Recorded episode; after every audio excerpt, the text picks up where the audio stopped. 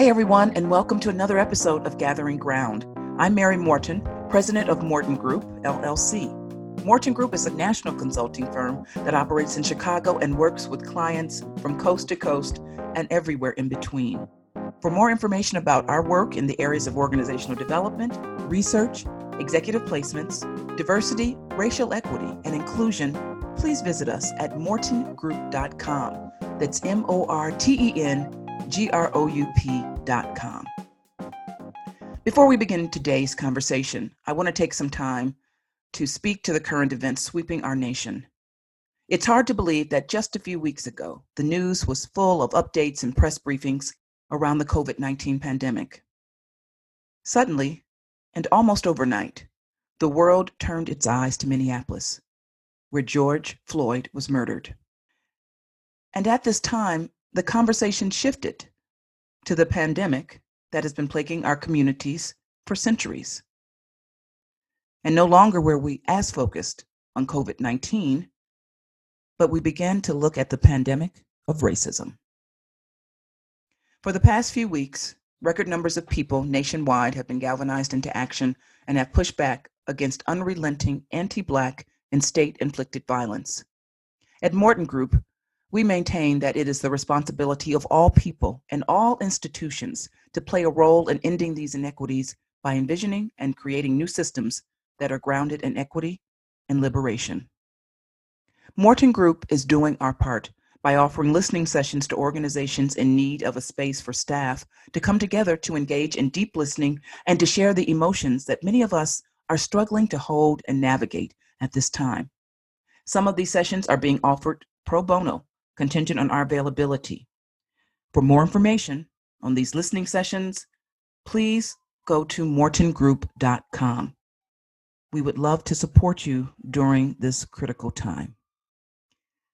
And now we're going to take a turn to our interview for today. Today, we are so pleased to welcome the leaders from two of Chicago's most impactful organizations. We're going to welcome Dori McWhorter, Chief Executive Officer of the YWCA of Metropolitan Chicago, and Marcus Schalk, Chief Executive Officer of Thresholds. Dori McWhorter became the CEO of the YWCA Metropolitan Chicago in March of 2013. She has embarked upon a journey to transform the 140-year-old social service agency to a 21st century social enterprise. Dori leverages her large-scale change experience from working over 20 years in management consulting to the work that the YWCA does to create social change. Dori previously was a partner at Crowe Horwath LLP, one of the largest accounting firms in the U.S., as well as other senior positions with Snap-on Incorporated and Booz Allen Hamilton. Dori's background, her educational background, is in business administration from the University of Wisconsin in Madison. She has an MBA from Northwestern and an honorary doctorate from Lake Forest College. Marcus Schalk has dedicated his career to advocating for the rights of stigmatized and vulnerable people. As the CEO of Thresholds, Mark has overseen explosive growth and also a culture shift that embraces change, innovation, transparency, and love. Yes, love. We're going to talk about love over the next hour. Prior to Thresholds, Mark worked as a leader in the fight against HIV and AIDS as the CEO of the AIDS Foundation of Chicago. Like Dori, Mark also has degrees from Northwestern. His master's degree is in political science from Northwestern, and his undergrad degree is from the University of Notre Dame. So Dori and Mark, so excited to have you here at Gathering Ground. Thanks so much for joining me. It's great to be here. Thanks for having us. Okay, so we have a lot to talk about. We only have about an hour. And so one of the things we like to do here on Gathering Ground is to start by asking you to give us some sense of your journey, right? How did you get, Dori, in your case, to the CEO position of the Y? Why is the Y's work? And many of the things I see you talk about with regard to possibilities. Why is that, and why is that theme very important to you? Sure. Well, thank you, Mary, for asking. So first thing, I won't bore people with my accounting background because that's the the listeners would definitely be asleep on that. But secondly, because it is more than just about a career move for me, people often ask me why I switched into the nonprofit space. And I have to make the point that it's not about being in nonprofit or private sector for me. It's just about the work of the YWCA. And for personally, you know, with our mission to eliminate racism and empower women, I was attracted to the organization because of our mission. But more importantly, for me, I just am so reminded of every day that we do our work, that as I look at our members, as I look at our different clients, and I see so much of my journey from a life perspective within them, and really think about what's possible for them. And that's what gets me so excited and going, because my mom had us as early age. So, you know, one would think that because she started as a teen mom, that our trajectory would be so different, but it has been one full of hope and possibility. It has been one that she recognized the opportunity to get us into Head Start, which until I was an adult that I recognized that Head Start was a program. I just was like, I started school at 3, so there, you know. And so I was watching sort of my mom's journey and understanding it now through my adult lens has absolutely motivated me and excited me around what else is possible.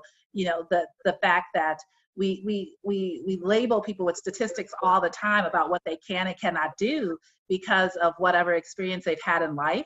And for me, being at the YWCA, it's been just another example of one way that's possible, but who knows what else is out there for people. So I just get so motivated by saying, yes, I was able to, you know, go through this management consulting professional, you know, a career in accounting, and at the same time recognize that there's so many opportunities that I think are available for people, but how do I assist in being able to remove those barriers as well as support them in their own journeys?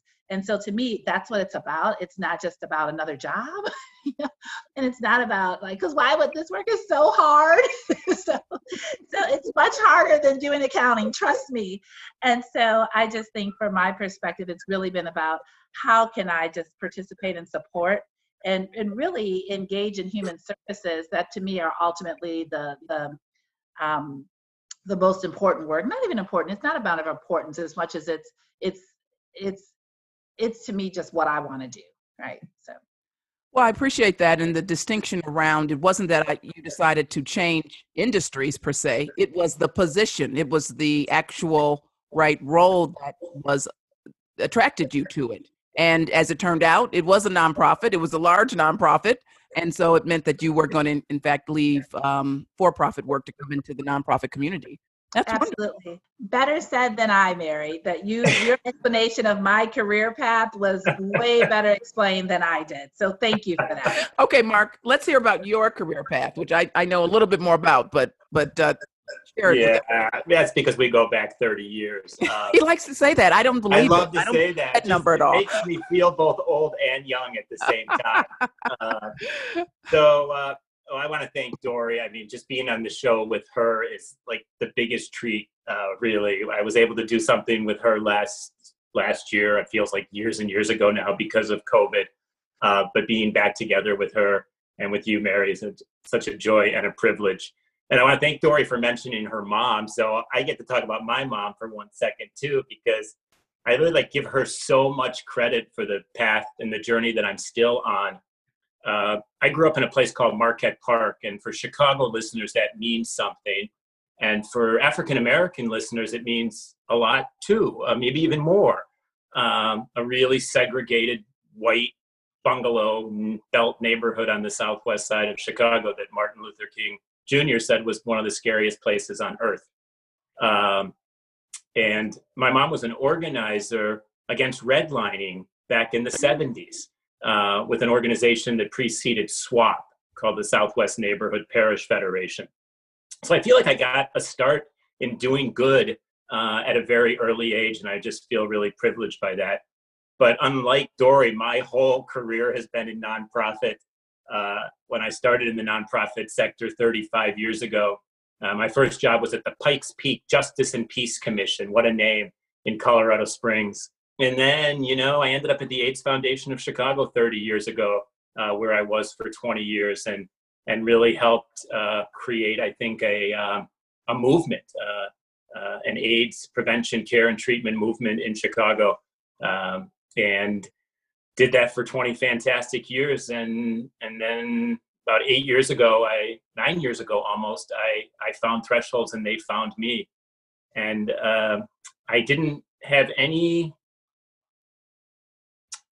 even actually know what Thresholds was when we found each other. But you know what? When you end up in the place exactly where you're supposed to be, there's nothing better.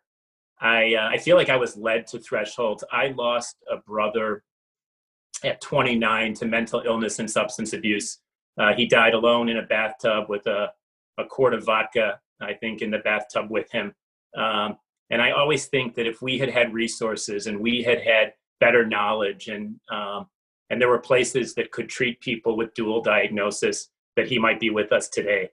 So I'm exactly where I need to be. And it's so hard to believe that I've been working 35 years nonstop in the nonprofit sector. But like Dori, I don't think of this as profit or nonprofit. I think of it as, and especially Thresholds, a $90 million organization with 1,300 employees in 90 sites. We're bigger than many for-profit businesses, but it's not the for-profit status or not-for-profit status that makes us who we are. It's that we have 1,300 people doing amazing work and providing home health and hope for thousands and creating opportunity for thousands more. And that's the difference. It's really about making a social impact, however you do it. If you're making a social impact and doing good and doing well, and that's what I'm blessed to be able to do every day of my life. Wonderful. Well, thank you so much. The next thing I want to just talk to you about before we talk a little bit more about your individual organizations is we're at a particular moment in history in this country. And I think we would be remiss if we did not comment on that, on the period that we're in right now. And I would love to hear from you, Dori, just what this time has meant to you, what it's been like. I know certainly leading the Y, where your tagline is eliminating racism and empowering women. That can mean a variety of different things. And so I'm curious about both the personal and the professional. Sure. You know, it's one of those things where I just feel blessed to be here during this moment, quite frankly, because if the moment was going to happen, I'm glad that I'm here, which the moment, you know, the fact that we're dealing with a pandemic that I think was already shedding light on the importance of our mission in terms of how the pandemic was having disproportionate impacts across the communities that we serve.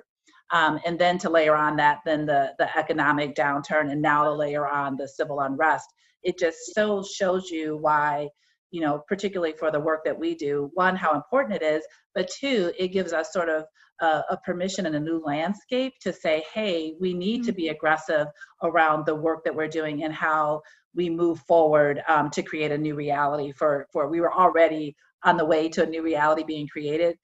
Just because the way the cards were shaking out. But now it's like, wait a minute, we have to be able to engage and make sure that the communities that we are serving end up in a better position. And we have the tools to do that.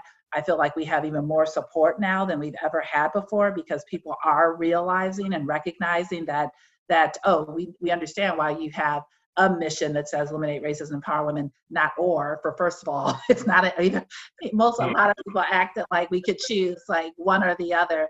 And relative to the strategies that we've been doing, whether it's the fact that we operate, you know, a small business development center on the South Side, and that we also are, you know, running the rape crisis lines, people really start to understand the connectivity of all of our work better, which had not necessarily. I think been done before, no matter how much we articulated. I don't think people heard it, but now I think people really understand that. And I think that that's important for us. And, you know, I'm happy to be a Black woman at the helm of this organization at this time, because I do think I can bring a perspective and in terms of how we continue to move forward and address these issues on so many different levels. So, you know, one of my friends Hallie says that sort of chaos is the playground for creativity. And I think that that's the space we're sitting in right now as we look to move forward in different ways, because we have to. That's right. That's right. We don't have any other choice. Mark, what's it been like for you, again, personally and professionally in your organization? Yeah, I mean, the last couple months and really the last couple weeks, I mean, who would have ever thunk, right, that we would be dealing with twin pandemics, one really recent of the last half year maybe, and another going back 400 years that reared its ugly, racist, vile head at exactly at our weakest moment in my lifetime. You know, for me, what the twin pandemics have done is sort of bring into sharp relief everything that is right with this world, everything that is terribly, terribly wrong with this world, and how we have to act with like this fierce urgency of now. To Dori's point, we can't go back. It would be foolish to go back. I refuse to go back in either how we address healthcare and mental health care and how we address structural racism. So I started out by saying what's right with the world. And it's hard probably, you know, for listeners to say, well, how could he be talking about twin pandemics and then say what's right with the world? But I have to say, in both instances, when COVID struck, Threshold stepped up and my staff showed up. And what is right with the world are the millions of people, including in Chicago, that have stepped up to support us, to support each other, to donate food, to donate time, to make masks, to turn alcohol into hand sanitizer, to give art supplies to people that would not have had art therapy without it, to Tom Tunney from Ann Sathers, who's still delivering food to Buffett Place in Lakeview. I mean, that is what's right with the world. And what's wrong with the world was exposed by these two epidemics too, that greed and bad politics are driving disease and structural racism. The people who are dying of COVID and dying from structural racism, African Americans, Latinos, poor people. These epidemics are hurting the very most vulnerable people in our communities. And that's what we have to change. And we're doing it now. And the same with, really quickly on, you know, how we're going to be addressing structural racism. It has also forced all of us and me too, as a very white man, but a very strong ally. I hope that I have been and will continue to be to you and to so many others. Everything that I need to do as a leader to step up and show up for my staff of color, for my members of color, and for communities of color, especially the Black community. And that means reassessing everything that we're doing at Thresholds, making sure that all of our policy work, which is really important. Our policy work today is already addressing, I would think, structural racism by providing housing and healthcare and mental health care and keeping people out of jail and institutions. That is fighting structural racism, but making sure that as we move forward, that we do it with a racial justice and equity lens. Absolutely, that's going to be overlaid and embedded in everything that we do going forward. So I don't talk about silver linings. When people die, when people are infected, when millions of people are losing their jobs, it's hard to talk about silver linings. But I do think about, to Dori again, possibilities and opportunity. And we are going to seize the moment and make sure that the moment becomes a movement. Because if it's a moment that ends, we're, what's the word? Screwed. Yes. Right? Yeah, that says it so all. That's right. We have to make sure that the moment is a movement. And why do you think, I was asked this question actually on a panel yesterday, so I thought I'm going to ask this question of you today. Why do you think it's happened now? Why do you think it's at this moment that we see a movement building, and how do we not lose the momentum? You both have talked about not going back, right? That this is our new normal. This is how it's going to be. And that's in many different areas, whether it's with regard to how we have to move in the world, because we still need to be on some sort of restriction. We can't just gather freely and with without any limits on the number of people. And that's going to be that way for a while, to the fact that we have people marching in support of what's happened in this country all over the world. It's a global movement. Totally. And why do you think this moment has happened as opposed to it happening when, you know, Black Lives Matter started in 2013 when Trayvon Martin was killed. And as I'm sure many of you remember, it was, well, what does this mean? Why are you singling out Black people? You don't care about other people. Never understanding that it was Black Lives Matter too. Black Lives Matter have to be called out because no one is lifting up the fact that Black people are being killed. And so why do you think it happened in this moment? I just want to go through, talk a little bit about this before we move on to another topic. Dori? You know, I think it's several things. I think one, the fact that people are at home, and I always say this, that I feel like we're always competing with mindshare to get people to focus on our issue. And I think because literally you had an opportunity, one, video always helps. Two, that people, because they're not necessarily able to be distracted by so many other things, they can't run here, they can't go there, they can't go there. And so I think that being in a space that allowed people to actually process and be with the fact that you just watch somebody kill somebody, right? Like, and I think that that really sunk in for people.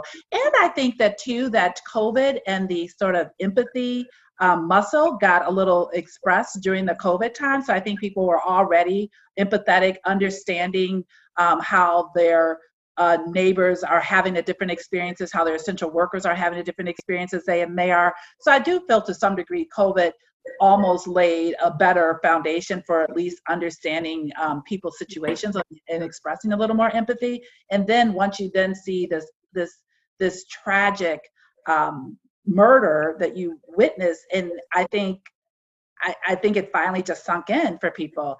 And this notion that we're all in this together during the pandemic, but yet we all live together, but we can't be in this together when we witness someone take out another American. Why would that be any different than what's happening in terms of, as Mark described, witnessing sort of these two pandemics at the same time? And so that's my theory, of course. I'm sure Mark can add his opinion to that as well, but I just think the mind share was available and the empathy, the heart was open. Yeah, no, you said it so absolutely perfectly. I'm not sure what I can add. I think the only thing that I would add is that I just think, like, millions of us we just said enough is enough. I mean, like, I can't take it anymore. I don't know where that comes from, probably some movie, but like, I cannot take this crap another day. You know, years now, and especially the last 3 years, without getting political or partisan, the last 3 years, the rhetoric of hate and the rhetoric of division and the political discourse that like dissed and diminished the sum of us, really not just African Americans and Latinos, but gays and women. I mean, literally the discourse has diminished or tried to diminish the sum of us. And I think all of that just was enough. And then all the situations like primed for the moment, like Dori expressed, being at home. But, you know, and I'm also so grateful to the millennials and whatever the younger generation is, Z or millennial plus, I mean, you know, who have also just been pushing and saying that these systems are broken. These structures, the economic structures, the political structures, the racial structures, and it just feels like we reached a tipping point. And the fact that it was caught on video that literally took people's breaths away. Yeah, I mean, I agree. I think it is the convergence of all of that. Absolutely. You know, one of the reasons why I initially asked you both on together was because I think I saw the presentation, or I knew that you did a presentation at Axis, and I think it was the same day I was doing a presentation, and I couldn't watch yours. However, for some reason, I thought you all had taken that road on the show. You had taken that show on the road. I thought you were doing this presentation all over the place. Good. I texted Mark last week and said, "What's the name of that presentation?" He said he couldn't remember. So let's talk a little bit about leadership and your leadership styles and what's been important to you at leaders. Let's start there. Let's talk about your leadership style. How would you describe your leadership style, Dori? Sure. You know, I would say that highly authentic. I'm no Halle Berry. I cannot act worth a darn. And so my style, and I think more leaders are acknowledging this now, particularly because, again, COVID really required so many leaders to express the humanity in themselves a lot more. And I think that that's where I've always started, that I recognize that I just need to show up as who I am. And being a leader, I think it's important for me to do that. And by doing so, I hope to invite the authenticity in others to show up as well, because that's where we then create opportunities for us to really connect and what's meaningful for all of us. And so for me, if I could lead from like, this is who I am, this is what I'm bringing to the table, this is how I'm going to approach things, this is my philosophies, and I literally put all that on the table. And, you know, I think people have a choice. They choose you as a leader too. So when you show up as being who you are, with you know, no filter, particularly on Zoom, there's been no filter, so no makeup, no filters, no nothing. So when you show up in all of that full authenticity, people have an opportunity to choose if they want to be a part of what you're offering. I love that. When you talk about showing up in your full authentic self, did you think you were able to do that in the beginning of your career, or did you grow to that? You know, it's interesting. I think that I always maintain a bit of that authenticity along the way. And I'll tell you, as I mentioned my mom earlier, but I also speak to my father in that he was so, you know, humble and just kept this level of humility about him and also instilled that in me. So he would say, you know, no one is better than you, but then you're no better than anybody. And what I loved about that is that, so when I would be at tables, particularly starting my life in professional services, where it really, you know, particularly in starting at large accounting firms back in the day that I started 20 plus years ago, it was a real white male dominated space. And I didn't know how to be anything other than me. So I somewhat had to show up. I learned the rules of the road, but I also showed up as me. And I actually credit that to how I was able to sort of navigate, because a lot of people didn't know what to do with me. Right? And so, from my perspective, that was my choice, you know, to understand my environment and to show up as fully as I can as myself, because I really didn't know another way. And then my father, I think, gave me permission to do that as long as I understood, you know, what I could bring to the table and to show up with that. Mm-hmm. And Mark, how are you showing up at work, and has there been a difference along the road? Yeah, I wish I could say that I have evolved or that there's been differences over the last 57 years, but I am who I am. I don't know. That's another like Popeye thing or something. But yeah, I too have I have tried to bring my authentic, real self to everything I've done my whole life, and especially in my professional life. I'm not good at separating the personal and the professional. I mean, of course, I know the boundaries, and I don't bother people at work with my personal woes and problems, but my person and my personality and my professional personality, they really are the same. So for better or for worse, at Thresholds and at the AIDS Foundation and before then, the board members and the staff members and the clients and my community partners, what they see is what they get. And that's just it, for better or for worse. And I always want to be better. I mean, every day I'm trying to be a better man and a better leader, but I am who I am. And I have a board member that said a couple of years ago, she wants to play poker with me. And it took me about 5 seconds to realize that's because she would win, like immediately. Oh, absolutely. Right? You know me, Mary. I don't have a poker face. My face is my face. If I'm happy, you see my happiness. If I'm sad or frustrated, I share that. So, yeah, so I would be a fantastic poker player for any of you that know how to play poker. You know, and in addition, sort of my mini claim to fame over the last four or so years, has been my mantra about leading with love. Yes. I actually made a decision when I joined Thresholds almost 9 years ago that I was going to lead this complex organization with love for the staff, love for the client, love for the mission, and sort of, you know, broadly love for the community, and love for this world that I felt needed more love. But, you know, specifically my Leading with Love talk, which I did like 4 years ago now, I actually started writing that the day after the last presidential election. So I woke up the next day very distressed and saying, like, are we going to be in a period of hate? And I started thinking, you know, I can't lead or live with hate. I have to live and lead with love. And then I sat down and I started writing. And that's how I ended up writing this TED-like talk called Leading with Love in the Workplace. So that in a nutshell is sort of my leadership. If I had to pick one word for how I lead, or maybe two words, with love. And so when you did a session together, what did you talk about? Yeah, it's interesting, Mary. I do want to add to what Mark said, because part of it, so essentially it was a love fest. That's what the session was about, quite frankly. And a recognition that Mark and I share core philosophies that actually manifest in our leadership, I think, is part of that. Because what had evolved for me is I do think I showed up very early, even in very highly, very, you know, conservative corporate environments, how I was able to show up authentically. I think what happened, though, is the narrative of how I was able to do that has actually evolved, or at least I have a better understanding of it now, that what changed for me is not that I had to show up differently or got the confidence to show up differently, which I think is what people expect, to show up more fully, I guess, have that confidence to do that.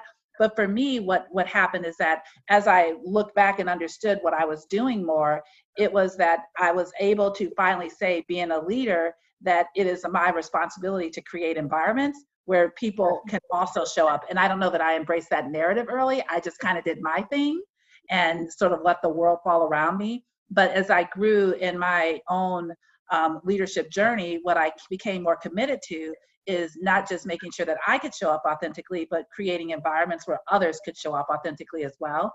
So to the point where we now say at the YWCA that we talk about our role as leaders and sort of employment brand that we want is what we say possibility partners, unleashing purpose and potential.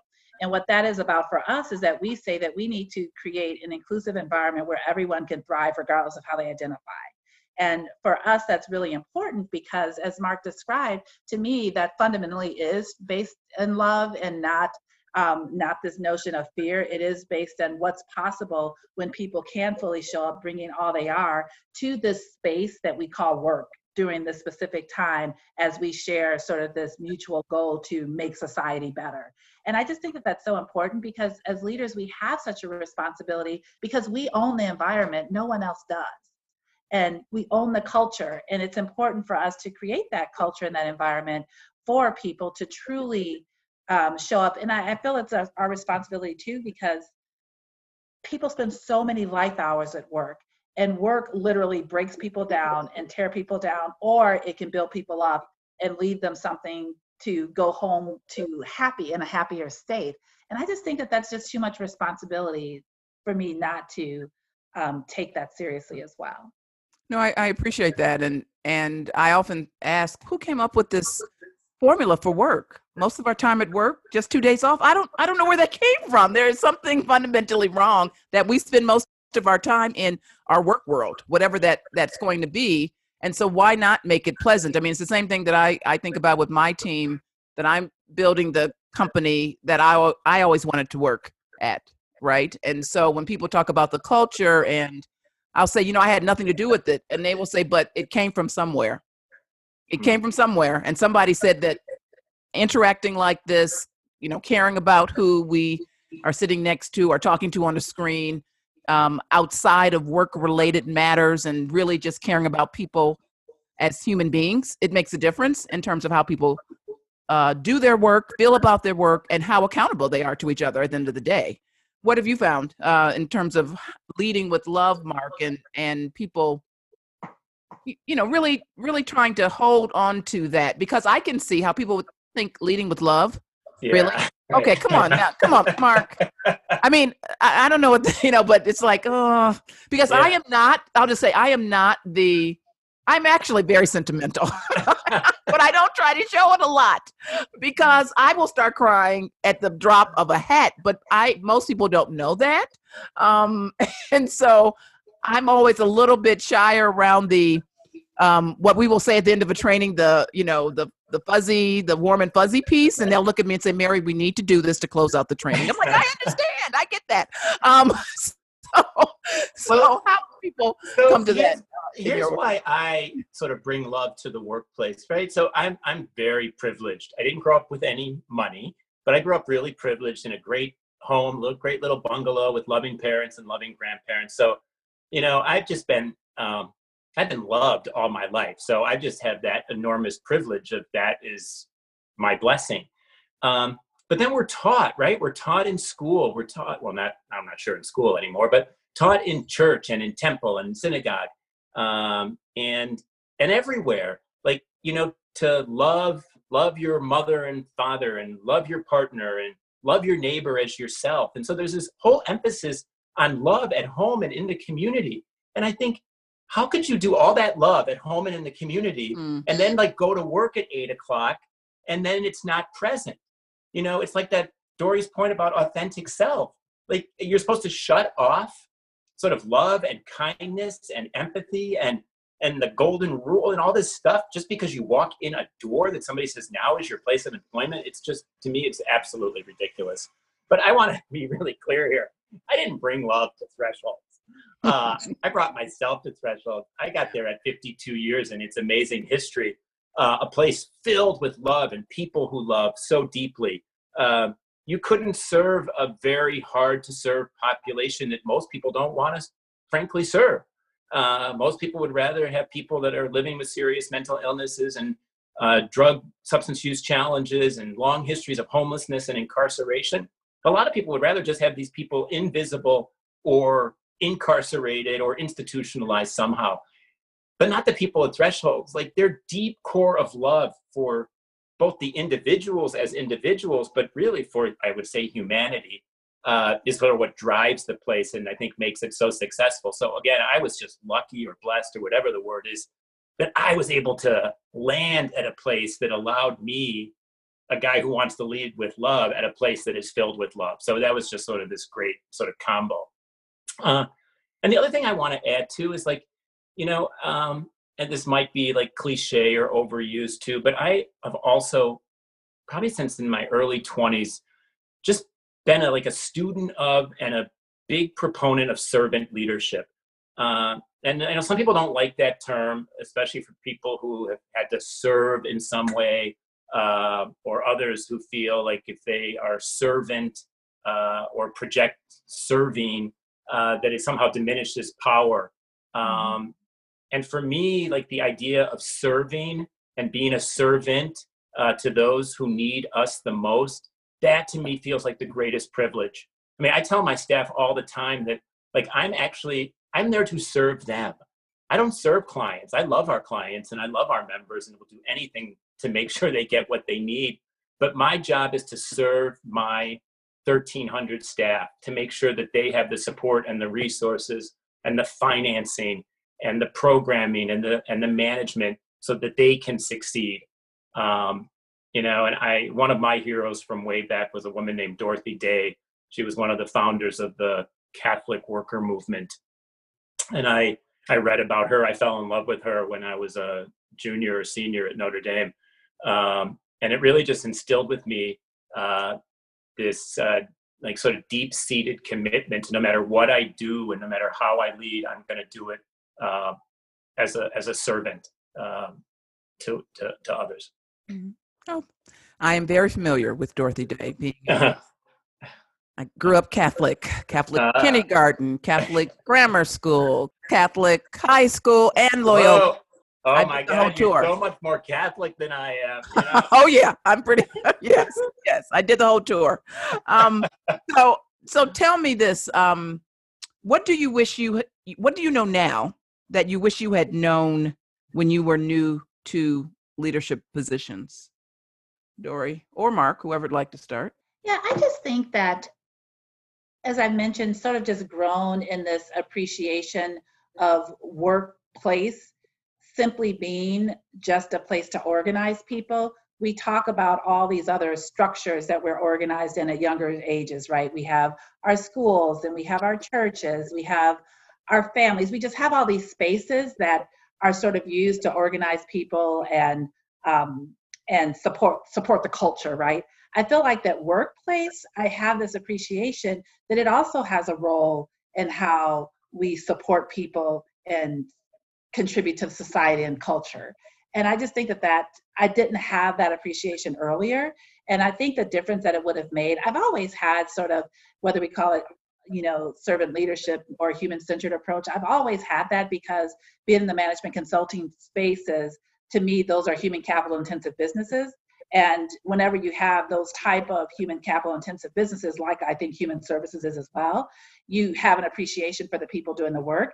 But really framing it now like I do, I just think that I would have, you know, pushed for more policies that were probably more human-centered, right? Because I felt like in my earlier age, or, you know, it was about getting the work done.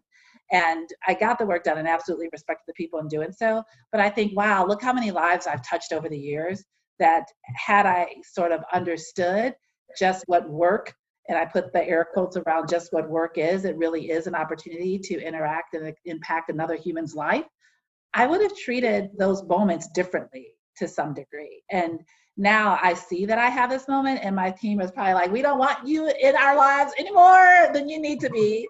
But I just have such an appreciation, a deep appreciation with the opportunity that work gives us. It gives us a different set of sort of people that we may have never interacted with in our lives, right? It's not who we live by. It's not who we go to church or who we went to school with. It's typically a more diverse set of people than we would have ever interacted with in any other pathway or any other channel. So now I see work as another channel to express humanity, right? And to be a part of that. And so for me, the fact that I get to work with people that I absolutely love and that I want to spend time with, and this, you know, this environment is making me miss them so dearly. But to me, this just whole, you know, what I know now is just that work is just another way to organize humanity. And how do we leverage this platform we call work to impact lives on a daily basis? And that's something I didn't appreciate as much as I appreciate that now. Great. I love that. And what about you, Mark? What do you know now that you wish you had known when you were new to leadership positions? Yeah, so I started my first CEO job like 23 years ago when I became, I think I was 33 or 34 and became the CEO of the AIDS Foundation of Chicago. I was so lucky to have had such a great mentor that gave me both the skills and the confidence to be able to lead that organization at that particular moment. But I wish, you know, of course, looking back that I had better skills in patience for others and patience for myself. I wish that I had learned how to meditate at 33 instead of like 53. I wish I would have learned some more Eastern philosophies and breathing techniques, you know, and beating myself up a little bit less as a young leader, you know, out of insecurities or fears of not being as good as my predecessor or as smart as other people. And, you know, just, so that is, my advice to all the young leaders. I mean, if I could, and I am actually mentoring some young leaders in their 30s now, is really focusing on, patience, self-care, and sort of one day at a time. You want to do it all when you're 33. And you can't do it all, but you think you can do it all. And expectations, I think you often are higher on yourself. And it doesn't mean that I wasn't or am not or don't encourage people to be absolutely driven and results-oriented and have huge, huge impact and make a huge difference. But I really love being 57. I am so grateful. That at 57, I sometimes feel like I have the energy of a 37-year-old, but the wisdom of somebody that has just through life experience learned how to breathe. Well, you know, along those lines, something that often comes up when we, as you know, we do executive searches at Morton Group, and I'll just go ahead and plug that we're doing the Forefront. We're super excited about, and both Dori and Mark are on the board. And let me just say, we've been talking about doing this for a long time. It just so happened that it worked out now. But something that's come up, and I, you know, we want to talk a little bit more about this in all of our executive searches, but what do you think about the term emotional intelligence?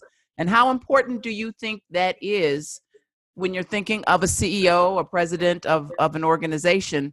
How, first of all, how would you define it? And then how important do you think it is? Yeah, I mean, I think it's just the utmost importance. I don't know that I have a really good definition of it. But for me, it's, you know, I think about it, it's like being aware of and being in control as much as possible, and the ability to express emotions, right? Understanding, like awareness, control, and expression of those emotions. And it's a lot. I mean, emotions include, right, anger and fear and happiness. It's not, you know, emotional intelligence is not about being optimistic. It's not about being happy and always smiling. It's not about, you know, being agreeable. I mean, all things that I want to aspire to. And I think that I hopefully am optimistic and happy and all those things. But to me, that's not emotional intelligence. It's really the awareness of all of these emotions in yourself, and an awareness of emotions in other people, in people that you work with and that you supervise, that are your co-board members and community members, and how you handle those important interpersonal relationships with empathy and really judiciously. To me, that's sort of what emotional intelligence is all about, and it's a complement. It's not either or. Intelligence, like real, just regular intelligence, whatever that's called, IQ, I think is really important, and having skills and knowing, you know, how to make decisions that are informed by science and data. But all of that, if you can't read a room, if you can't sort of feel what people are feeling when they're not talking to you, when they're not expressing themselves other than putting their arms tight around their chest as they're speaking, or talking on the telephone, or whatever we call it on our smartphones when you're trying to have a conversation with them, and just looking in their eyes now. We can't look at people's rest of their face as much anymore, but you can still see a lot in how people are communicating through their eyes. So I just think it's so important. I think it's sometimes undervalued. I think smarts are smarts, but emotional smarts, I think, are what differentiate good leaders from great leaders, and even successful from unsuccessful ones. But of course, then you have to determine how you define success. Right. And, you know, of course, I define it in the ways that we've been talking about for 40 minutes. Right. Love and community and service and impact. And I think all of those things are impacted by a wonderful combination of emotional intelligence and overall intelligence and street intelligence, et cetera. And you don't get that by a college degree. I don't think that's going to help you necessarily. That is, one does not mean the other. There are many reasons why one would want to have a college degree and why that's important in the world of work, et cetera. But yeah. Dori, what is your take on that?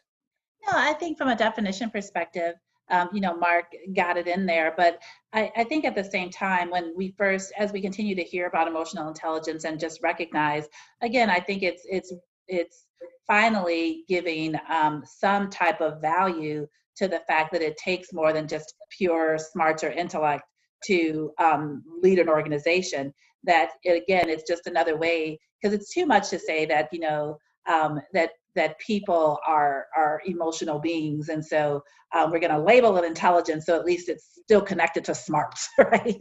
Versus just saying that emotional intelligence and is a part of being a human being, and that's how we show up in the world. And that's how it is important to make sure that when we are interacting with someone, that we are aware of the headspace that they may be in at that time, or aware of your own headspace as you're leading them as well.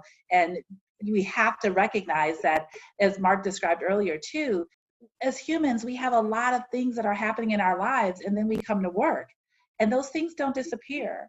And so how do we then give us permission to be in full, sort of full humanity at work? And then we now label it an intelligence when leaders understand that people are in full humanity at work as well. So I just think it's interesting that, you know, I always feel like we have to label it the closer and closer we get to recognizing that we're humans and that we're not machines and that we get things done by leveraging those unique aspects of us, like the fact that we have access to a full range of emotions, and some of those emotions show up at different times and drive us to do different things and all of that. But I just, I think it's important because people aren't machines. And as leaders, we have to recognize that there's different triggers for people, there's different motivating factors for people, there's different incentives for people.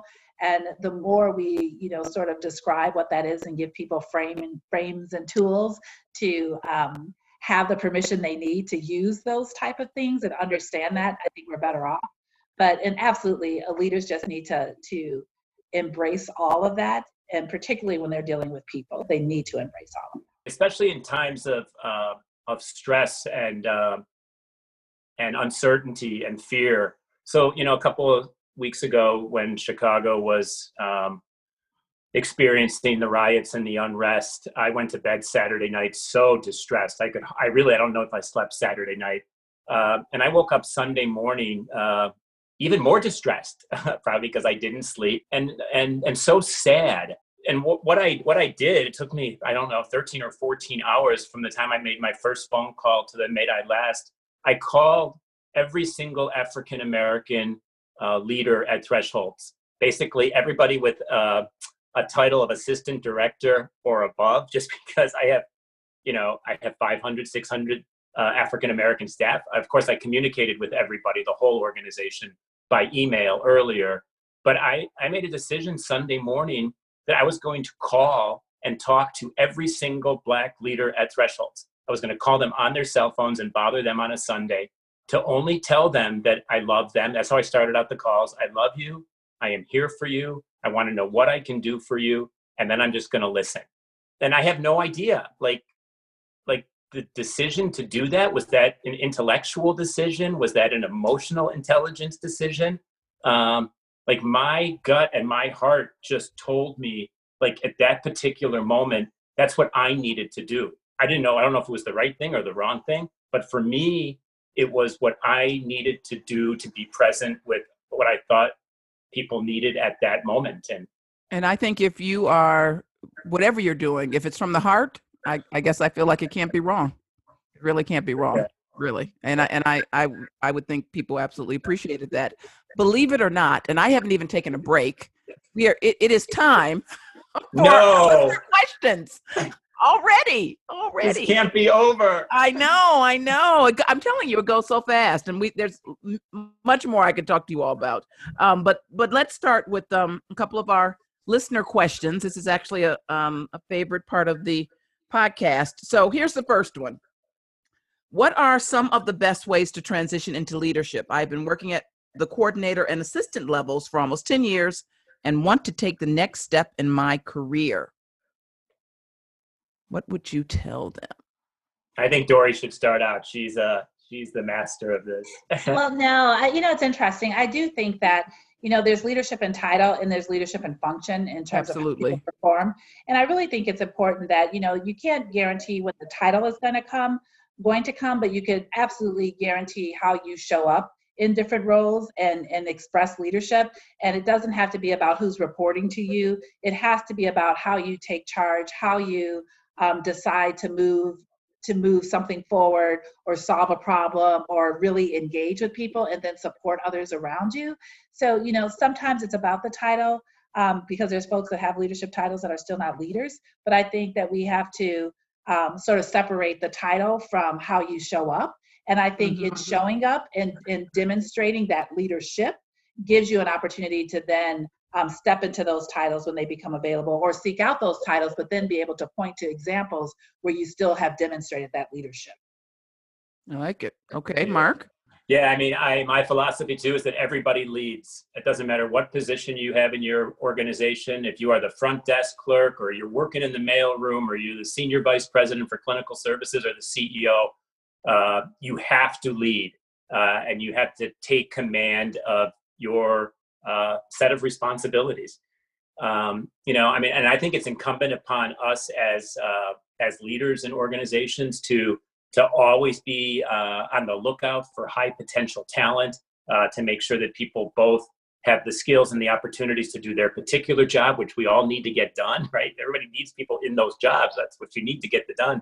But as they're growing and wanting to learn more skills, that they both have the opportunity to learn more, and that they're mentored and coached to do it, and that we take every opportunity. I mean, because Thresholds is so big, we have really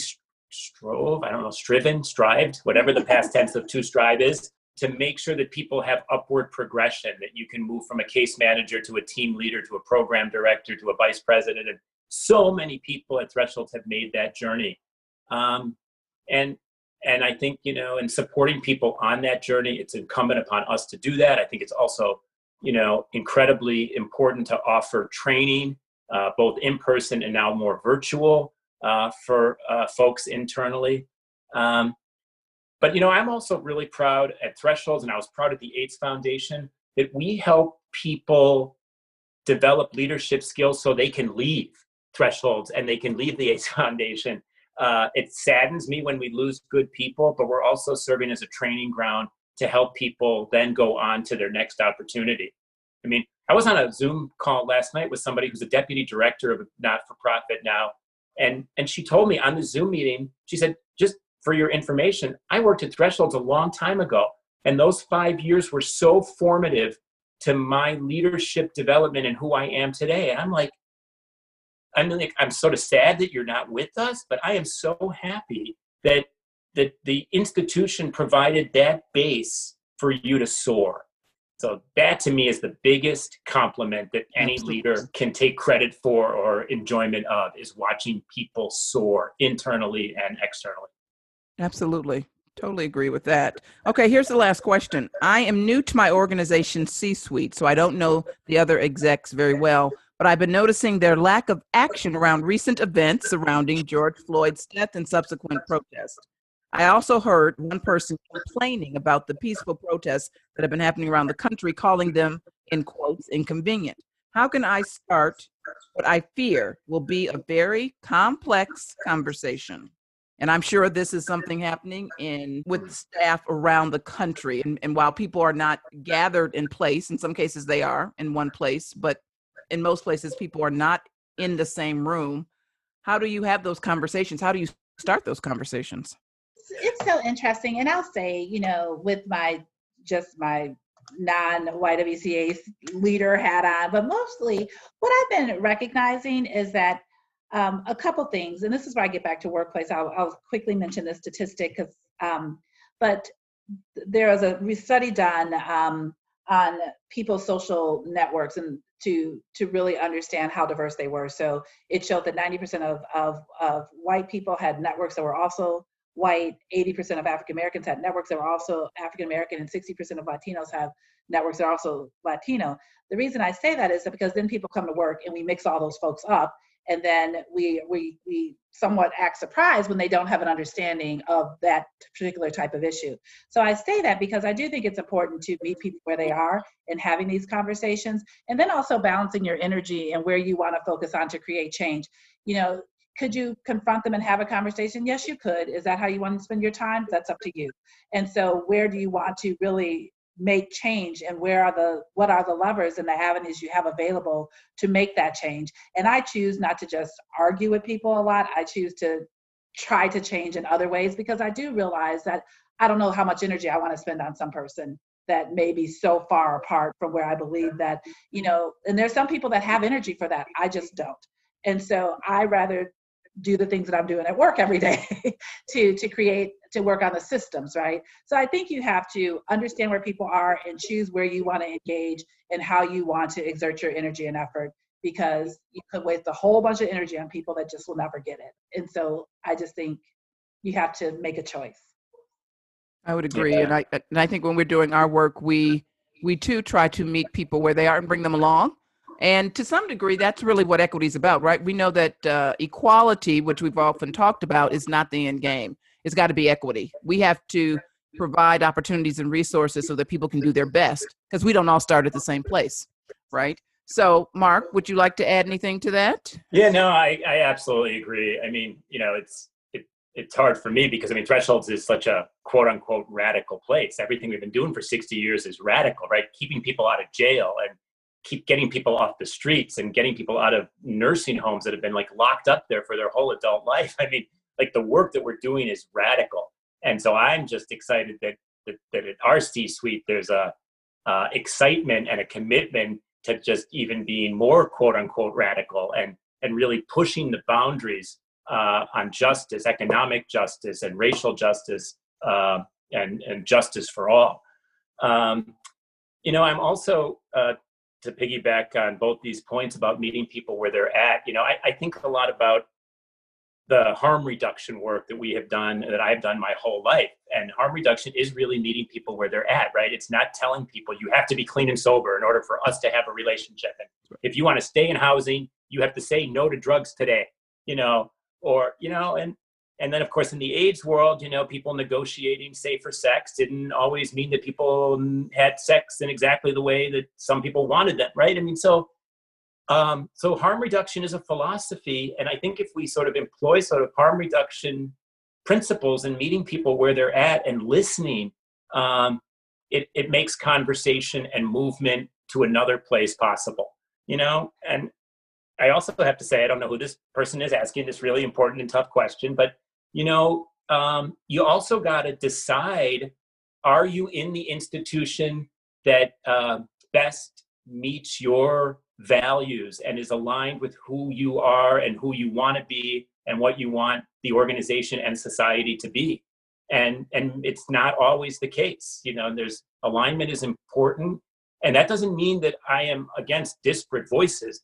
Different and disparate voices make things more interesting, and you get to a better place when you actually listen to people that you don't agree with on both like far extremes. There's got to be something magical in the middle there.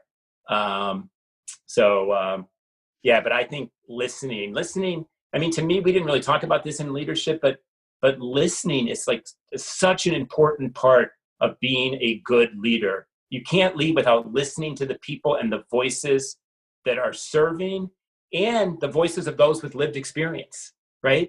These are the voices that are important, the people living with serious mental illnesses, the men and women, Black men and women who have been traumatized their entire lives by the police and by institutions and by banks that would not give them loans. These are the voices that we need to listen to in order to be leaders, effective leaders. Mm-hmm. Absolutely. Well, I agree with all of that. And I think that you do have to make some personal decisions about, to your point, is this the organization for you? Can we have a conversation? I love having these kind of conversations, but also understand that people come from very different perspectives, and sometimes they're not, they don't have the wherewithal or the broader understanding of how to even engage in the conversation without it becoming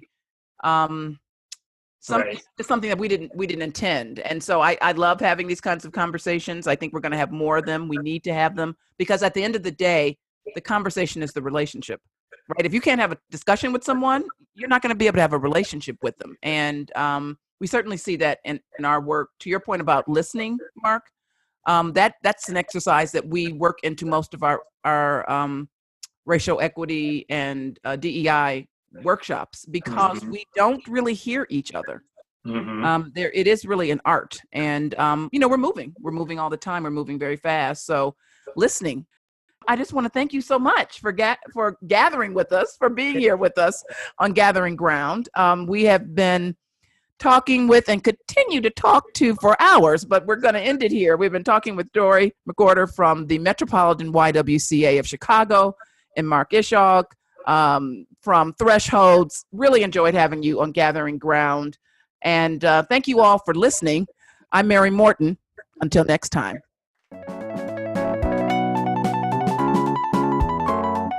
We are so pleased to let you know that you can now find Gathering Ground on iTunes, in addition to SoundCloud, Spotify, Google Podcast, Stitcher, Breaker, and Radio Public, and at GatheringGroundPodcast.com. I'm Mary Morton, and this has been another episode of Gathering Ground.